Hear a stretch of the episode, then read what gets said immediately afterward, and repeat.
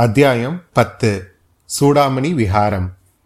பூமுகார் என்னும் காவிரி பட்டினத்தை கடல் கொள்ளை கொண்டு போய்விட்டதல்லவா? அதன் பிறகு சோழவள நாட்டின் முக்கிய துறைமுகப்பட்டினம் என்ற அந்தஸ்தை நாகப்பட்டினம் நாளடைவில் அடைந்தது. பொன்னி நதி பாய்ந்து இயற்கை வளம் சுரிந்திருந்த சோழ நாட்டுடன் வர்த்தக தொடர்பு கொள்ள எத்தனையோ அயல் நாட்டார் ஆவல் கொண்டிருந்தனர். பெரிய பெரிய மரக்கலன்களிலே வர்த்தக பண்டங்கள் வந்து இறங்கியபடி இருந்தன. முத்தும் மணியும் வைரமும் வாசனை திரவியங்களும் கப்பல்களில் வந்து இறங்கியதோடு அரபு நாட்டு குதிரைகளும் விற்பனைக்காக வந்து இறங்கின. நாகப்பட்டினத்தை பற்றி சரித்திரபூர்வமான கல்வெட்டுகளும் செப்பேடுகளும் அந்நகரை பற்றி சொல்லி இருக்கின்றன பல கோயில்களும் சத்திரங்களும் நீர்நிலைகளும் சோலைகளும் மாட மாளிகைகளும் நிறைந்த வீதிகளை உடைய நாகப்பட்டினம் என்று ஆனைமங்கல செப்பேடுகள் அந்நகரை வர்ணிக்கின்றன. அதே ஆனமங்கல செப்பேடுகள். அந்நாளு நாகப்பட்டினத்தில் புகழ்பெற்று விளங்கிய சூடாமணி விகாரம் என்னும் பௌத்த ஆலயத்தை பற்றியும் அதன் வரலாற்றையும் கூறுகின்றன. மலாய் நாடு என்று இந்நாளில் நாம் குறிப்பிடும் தீபகர்ப்பம் அக்காலத்தில் ஸ்ரீ விஜயநாடு என்ற பெயரால் பிரசித்தி பெற்றிருந்தது.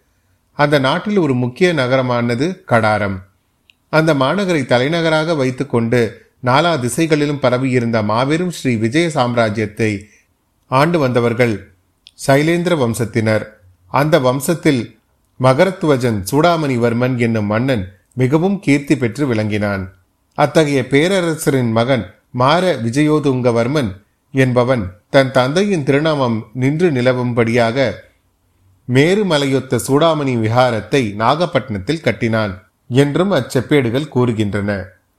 கடாரத்து அரசனாகிய மார விஜயதுங்கன் நாகப்பட்டினத்துக்கு வந்து புத்த விஹாரத்தை கட்டுவானேன்? என்று நீங்கள் கேட்கலாம். சோழவள நாட்டுடன் நீடித்த வர்த்தக தொடர்பு கொண்டிருந்த அயல் நாடுகளில் ஒன்று ஸ்ரீ விஜய நாடு அந்நாட்டு பிரஜைகள் பலர் நாகப்பட்டினத்துக்கு வந்து நிரந்தரமாகவே குடியேறியிருந்தனர். வேறு பலர் அடிக்கடி வந்து திரும்பினர். கடாரத்து அரசனும் அவனுடைய குடிகளும் புத்த மதத்தைச் சேர்ந்தவர்கள். அவர்கள் புத்தரை வழிபடுவதற்கு வசதியாய் இருக்கட்டும் என்றுதான் அம்மன்னன் நாகப்பட்டினத்தில் சூடாமணி விஹாரத்தை கட்டினான். புத்த மதத்தின் தாயகம் பாரத தேசமாயிற்று என்ற காரணமும் அவன் மனதில் இருந்திருக்கலாம். தமிழகத்து மன்னர்கள் எக்காலத்திலும் சமய சமரசத்தில் நம்பிக்கை கொண்டவர்கள். ஆகையால் அவர்கள் நாகப்பட்டினத்தில் சூடாமணி விஹாரம் கட்டுவதற்கு அனுமதி கொடுத்தார்கள். அனுமதி கொடுத்தது மட்டுமா? அவ்வப்போது அந்த புத்தர் கோயிலுக்கு நிபந்தங்களும் இறையொலி நிலங்களும் அளித்து உதவினார்கள். இந்த கதை நடந்த காலத்திற்கு பிற்காலத்தில் ராஜராஜ சோழன் நாகப்பட்டினம் சூடாமணி விஹாரத்துக்கு ஆனைமங்கல கிராமத்தையும் அதை சார்ந்த பல ஊர்களையும் முற்றிலுமாக அதாவது எவ்வித வரியும் அழி விதிக்கப்படாத இறையொலி கிராமமாக தானம் அளித்தான் இந்த நிலதானத்தை ராஜராஜனுடைய குமாரன் சரித்திர புகழ் பெற்ற ராஜேந்திர சோழன் செப்பேடுகள் எழுவித்து உறுதிப்படுத்தினான்.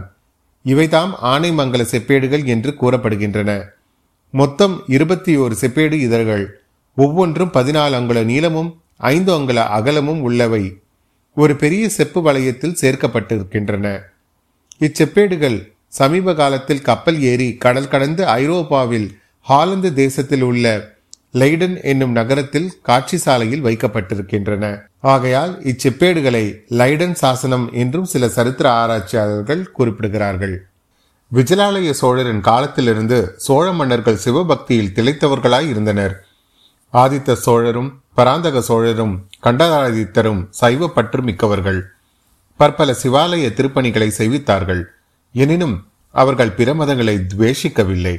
தங்கள் ராஜ்யத்தில் வாழும் பிரஜைகள் எந்தெந்த மதத்தை சேர்ந்தவர்களாயிருந்தாலும் அவர்களையும் அவர்களுடைய மதங்களையும் நடுநிலைமை தவறாமல் பராமரித்தார்கள். சுந்தர சோழ சக்கரவர்த்தி நமது முன்னோர்களை காட்டிலும் சில படிகள் முன் சென்றார். புத்த பள்ளிகளுக்கு விசேஷ சலுகைகள் அளித்தார். இதனால் சோழ சாம்ராஜ்யத்தில் அச்சமயம் வாழ்ந்திருந்த பௌத்தர்கள் அனைவரும் மிக்க உற்சாகம் கொண்டிருந்தார்கள். இலங்கையில் அருள்மொழிவர்மர் இடிந்து போன புத்த விகாரங்களை புதுப்பிக்கும்படி ஏற்பாடு செய்ததும் அவர்களுடைய உற்சாகத்தை மேலும் அதிகமாக்கி இருந்தது. அப்படியெல்லாம் இருக்க இன்று அந்த பெயர் பெற்ற சூடாமணி விஹாரத்தில் நேர்ந்த குழப்பத்துக்கு காரணம் என்ன? பிக்ஷுக்கள் நிலை கொள்ளாமல் அங்கும் இங்கும் பரபரப்பாக ஏன் ஓடிக்கொண்டிருக்கிறார்கள்? சூடாமணி விஹாரத்தின் வாசற்புறத்தில் என்ன அவ்வளவு இரைச்சலும் கூக்குரலும் நாமும் சேந்தரமுதனை பின்பற்றி சென்று பார்ப்போம். சேந்தரமுதனும் மற்ற இருவரும் கால்வாயின் வழியாக படகை செலுத்திக் கொண்டு சூடாமணி விஹாரத்தின் உட்பகுதிக்கே வந்துவிட்டனர். அங்கே ஒருவரையும் காணாமல் சேந்தரமுதன் தட்டுத்தடுமாறி வழி தேடிக்கொண்டு விஹாரத்தின் வாசற் பக்கம் போய் சேர்ந்தான்.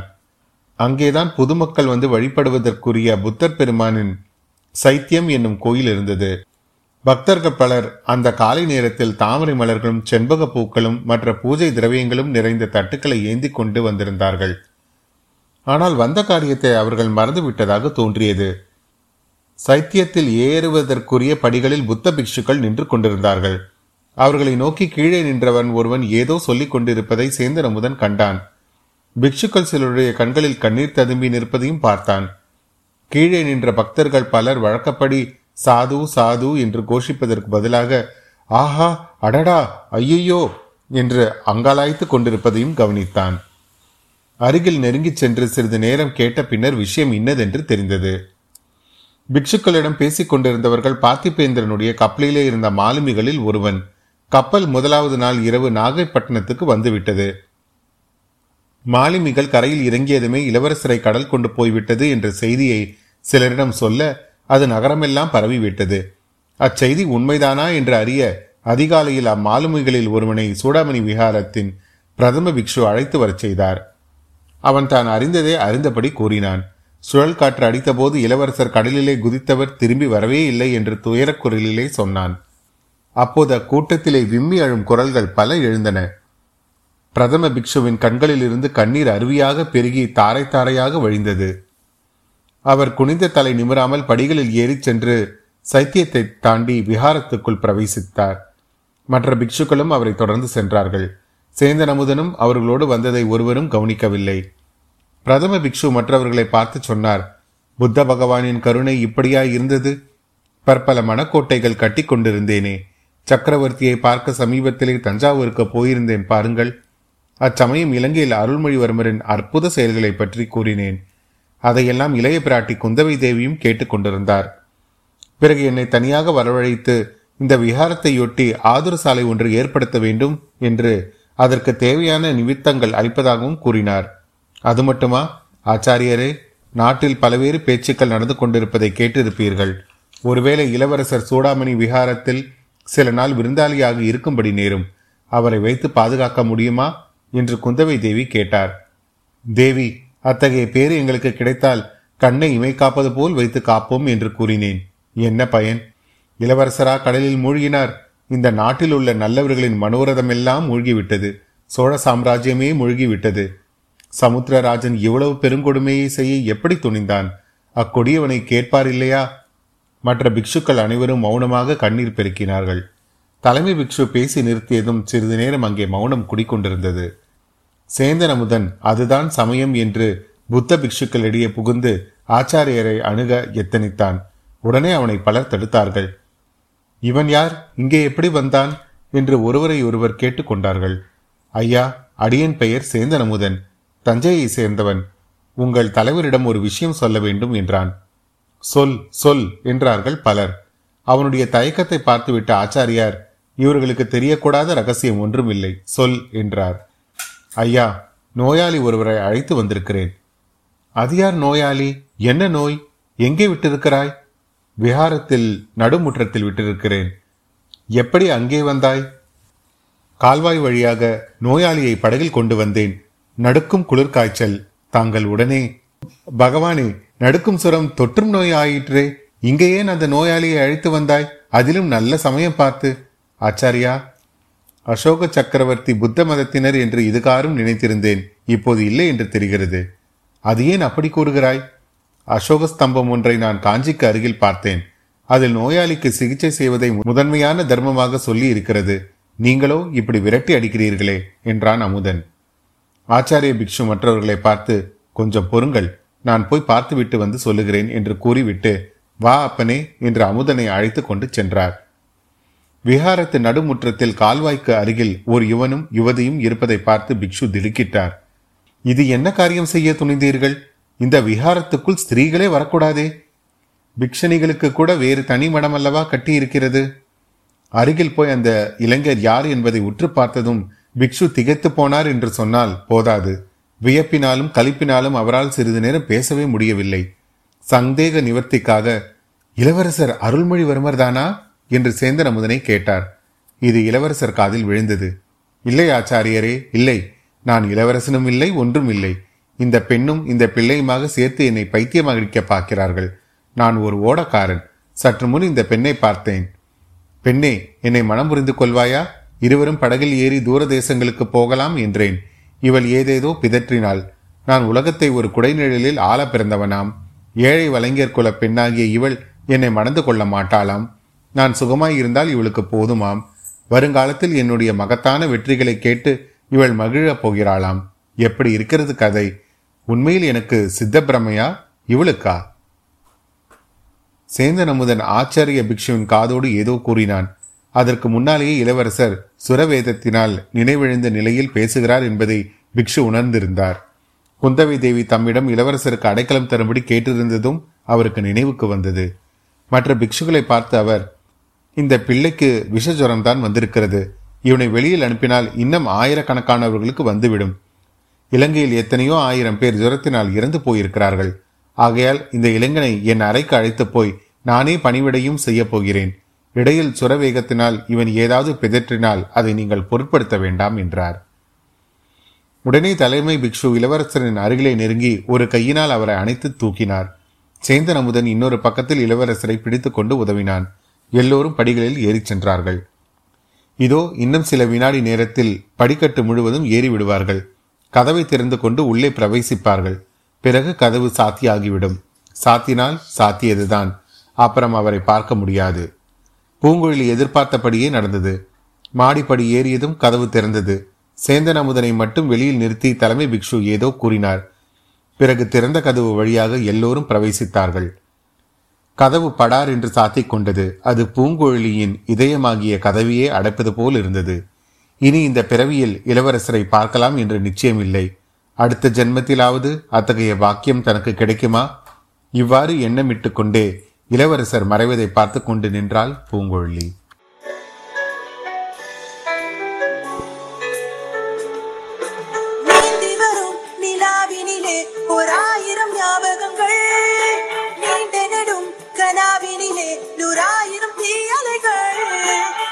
பூங்குழலி என் பதில் என பல வரிகள்.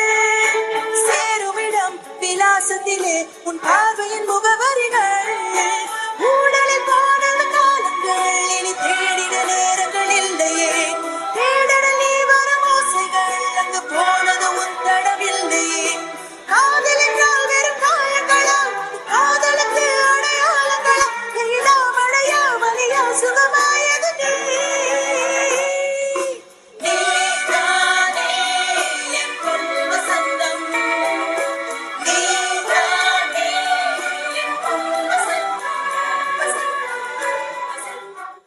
அத்தியாயம் பத்து நிறைவுற்றது. அத்தியாயம் பதினொன்று. கொல்லுப்பற்றை. வந்தியத்தேவன் குதிரையை தட்டிவிட்டான். பழையாறையை குறியாக வைத்துக்கொண்டு போய்க் கொண்டிருந்தான். பழையாறையில் இருந்து வந்த பாதை ஒருவாறு ஞாபகம் இருந்தபடியால் யாரையும் வழி கூட கேட்காமல் உத்தேசமாக திசை பார்த்து கொண்டே சென்றான். முதலில் கொஞ்ச தூரம் காட்டுப்பாதை வழியே சென்றான். குதிரை இதனால் மிகவும் கஷ்டப்பட்டு போனதை அறிந்தான். வல்லவரையனுக்கும் களைப்பு அதிகமாகவே இருந்தது. அவன் சிறிது நேரமாவது அயர்ந்து தூங்கி பல தினங்கள் ஆகிவிட்டன.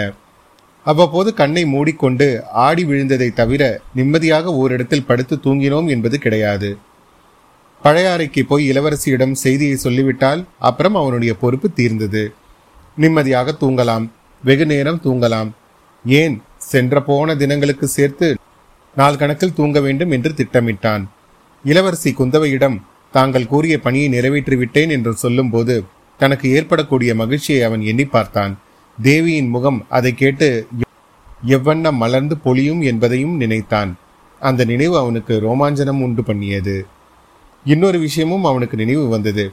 காஞ்சியிலிருந்து புறப்பட்டதிலிருந்து எத்தனை பொய்யும் புனை சுருட்டும் அவன் சொல்லி இருக்கிறான் அவசியம் நேரிட்டதனால்தான் கூறினான். ஆனாலும் அதையெல்லாம் நினைக்கும் போது அவனுக்கு உள்ளமும் உடலும் குன்றி போயிருந்தன.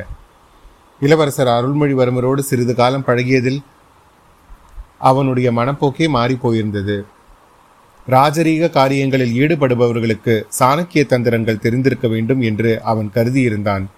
அத்தகைய ராஜகீரிய தந்திரங்களின் மூலமாக அவனுடைய முன்னோர்கள் இழந்துவிட்ட ராஜ்யத்தை திரும்பி பெறலாம் என்ற ஆசையும் அவனுக்கு இருந்தது. அந்த எண்ணமெல்லாம் இப்பொழுது மாறிவிட்டது. இளவரசர் அருள்மொழிவர்மனின் நேர்மையும் சத்திய தீரத்தையும் பார்த்த பிறகு அவனுக்கு பொய் புனை சுருட்டுகளில் வெறுப்பே உண்டாகிவிட்டது. அவரை காப்பாற்றுவதற்காக எண்ணிக்கொண்டு மந்திரவாதியின் காது கேட்க நேற்று இரவு அவன் கூறிய பொய்யையும் எண்ணிக்கொண்டான். அதனால் ஏதாவது விபரீதம் நேராமல் இருக்க வேண்டுமே என்று நினைத்தபோது அவன் நெஞ்சு துணுக்கமுற்றது. அதை வேறு யாராவது கேட்டிருந்தால் ஒருவேளை குந்தவி தேவியிடமே யாரேனும் சொல்லியிருந்தால் இளைய பிராட்டி நம்பிவிட மாட்டாள். ஆயினும் எவ்வளவு பெரிய விபத்து. இனி இவ்வாறெல்லாம் இல்லாததை புனைந்து கூறுவதையே விட்டுவிட வேண்டும். உண்மையை சொல்ல வேண்டும். இதனால் கஷ்டம் வந்தால் சமாளிக்க வேண்டும். அந்த வீர வைஷ்ணவனை போன்றவர்களும் ரவிதாசனை போன்றவர்களும் ஒற்றர் வேலையை செய்யட்டும். நமக்கு என்னத்திற்கு இந்த தொல்லை? வாளின் துணையோடு கொண்டு நமக்கு கிடைக்கும் வெற்றி கிடைக்கட்டும். அதுவே போதும். அதனால் உயிரை இழந்தாலும் சரிதான். தந்திர மந்திரங்களை எல்லாம் இனி விட்டுவிட வேண்டியதுதான். இவ்வாறு எண்ணமிட்டு கொண்டே சென்றதில் குதிரையின் வேகம் தடைப்பட்டதை அவன் சிறிது நேரம் கவனிக்கவில்லை. ஏன் குதிரை மீதிருந்து சிந்தனை செய்து கொண்டே போனதில் கொஞ்சம் கண்ணயர்ந்தும் விட்டான். குதிரை ஓரிடத்தில் தடுமாறி குனிந்தபோது அவன் திடுக்கிட்டு விழித்து கொண்டான். குதிரை தனது முன்னங்கால் ஒன்றில் தரையில் ஊன்றி வைக்க முடியாமல் தத்தளித்துக் கொண்டிருந்தது. உடனே கீழே இறங்கினான். குதிரையை தட்டி கொடுத்துவிட்டு ஊனமடைந்ததாக தோன்றிய முன்னங்காலை எடுத்து பார்த்தான். அதன் அடிப்புறத்தில் ஒரு சிறிய கல் பொத்து கொண்டிருந்தது.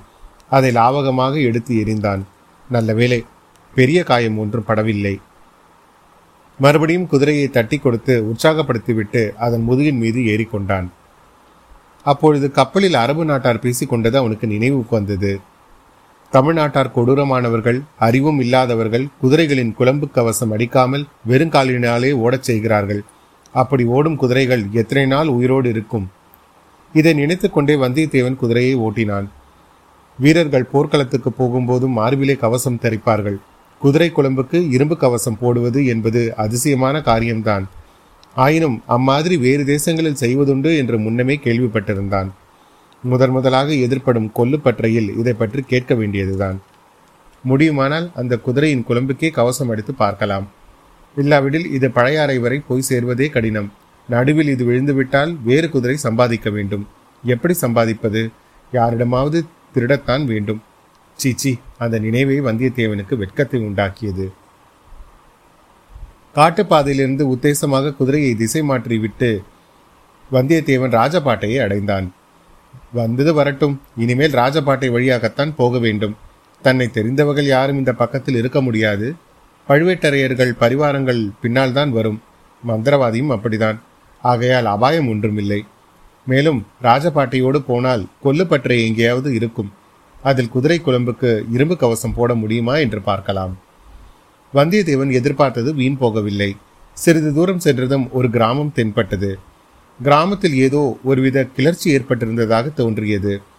ஒரு பக்கத்தில் வீடுகளிலும் வீடுகளில் தோரணங்களும் கட்டி அலங்கரித்திருந்தார்கள். ஒருவேளை பெரிய பழுவேட்டரையர் இந்த பக்கமாக வரப்போகிறார் என்று அறிந்து இப்படி ஊரை அலங்காரம் செய்திருக்கலாம்.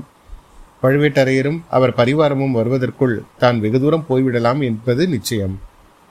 மற்றொரு பக்கத்தில் கிராமத்து ஜனங்கள் ஸ்திரீகள் புருஷர்கள் வயோதிகர்கள் சிறுவர்கள் சிறுமிகள் அனைவரும் ஆங்காங்கே கும்பல் கும்பலாக நின்று கவலையுடன் பேசிக் கொண்டிருந்தார்கள். விஷயம் என்னவாய் இருக்கும் என்று அவனால் ஊகிக்க முடியவில்லை. அவர்களில் சிலர் குதிரையில் வருபவனை கண்டதும் அவனை நிறுத்தும் எண்ணத்துடன் அருகில் வந்தார்கள்.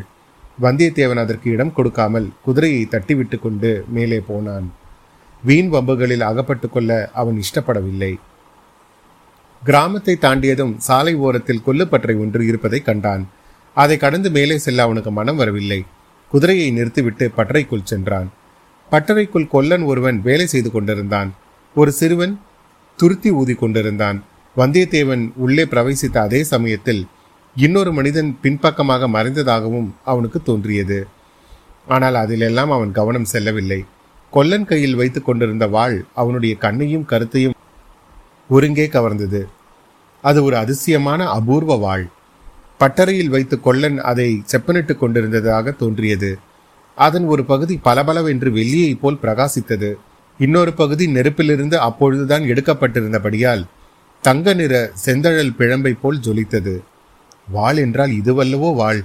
என்று வந்தியத்தேவன் தன் மனதிற்குள் எண்ணி வியந்தான். அத்தியாயம் பதினொன்று நிறைவுற்றது.